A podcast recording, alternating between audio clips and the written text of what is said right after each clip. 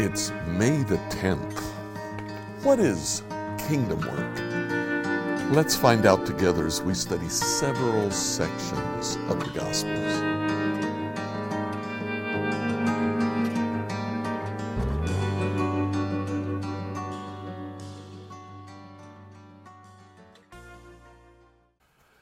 So, in the sermon uh, on Sunday, uh, we we talked about the uh, uh, young ruler who wanted to follow Jesus, but Jesus, uh, when he began to describe the kingdom work that this young man should do, he left, he went away.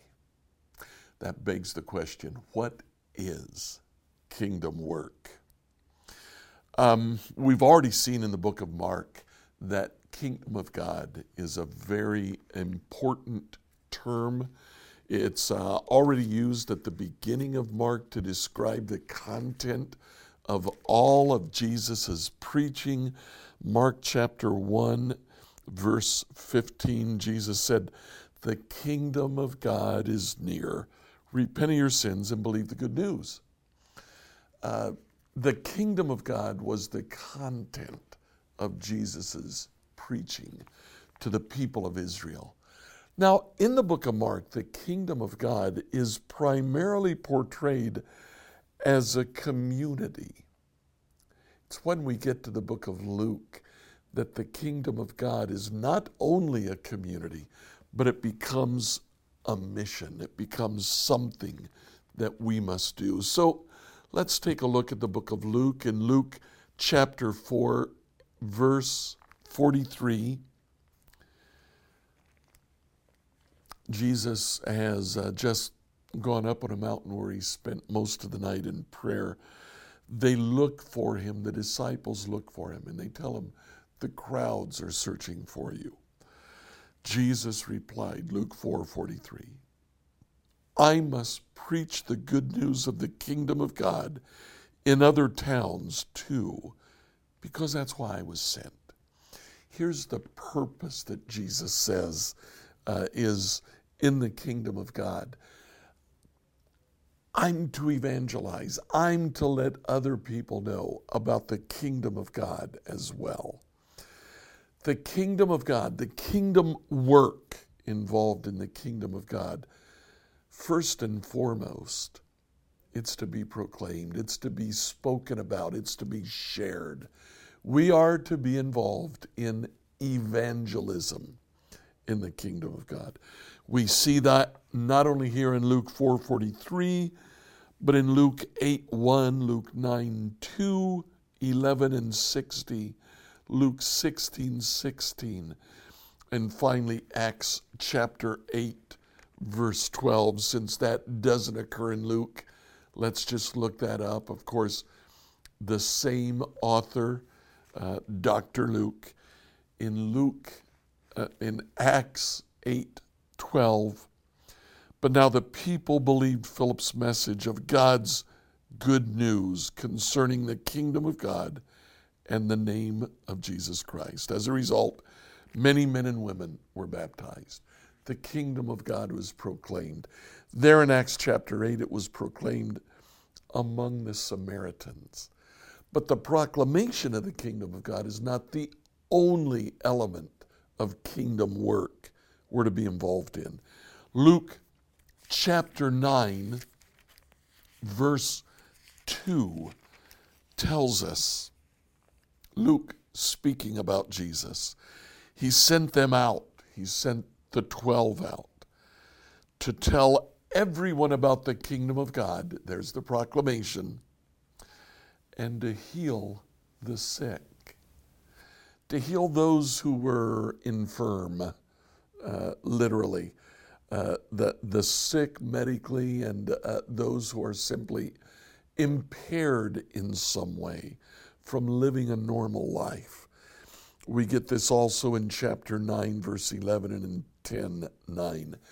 There's a physical component to kingdom work.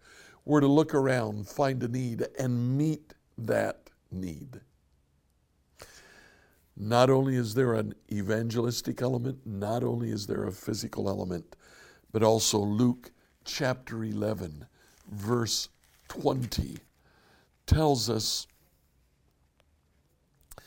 as Jesus argues with uh, some of the key religious leaders in his day, they accuse him of doing what he does by the power of Satan, by the power of Beelzebub.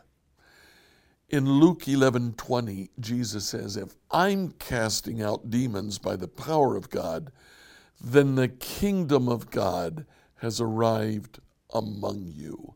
He goes on and he talks about binding uh, the strong man. There's not only a proclamation component, there's not only a physical component, there is a spiritual component in doing kingdom work. We minister to physical needs of those who are around us. We minister to their spiritual needs as well. Now, during Jesus' day, he saw a lot of demoniacs. We don't see that so much today, but spiritual need is here nonetheless. Many people need a spiritual touch, they need to be um, ministered to spiritually. One final component Romans chapter 14, verse 17. Now, not in Luke, but Paul speaking to the people that he's writing to in Rome. You know, Paul doesn't use the, the phrase kingdom of God very much, only three or four times, but this is one. And here in Romans 14 17, he says, The kingdom of God is not a matter of what we eat or drink, but of living a life of goodness and peace and joy in the Holy Spirit. If you serve Christ with this attitude, you'll please God and others will approve of you too.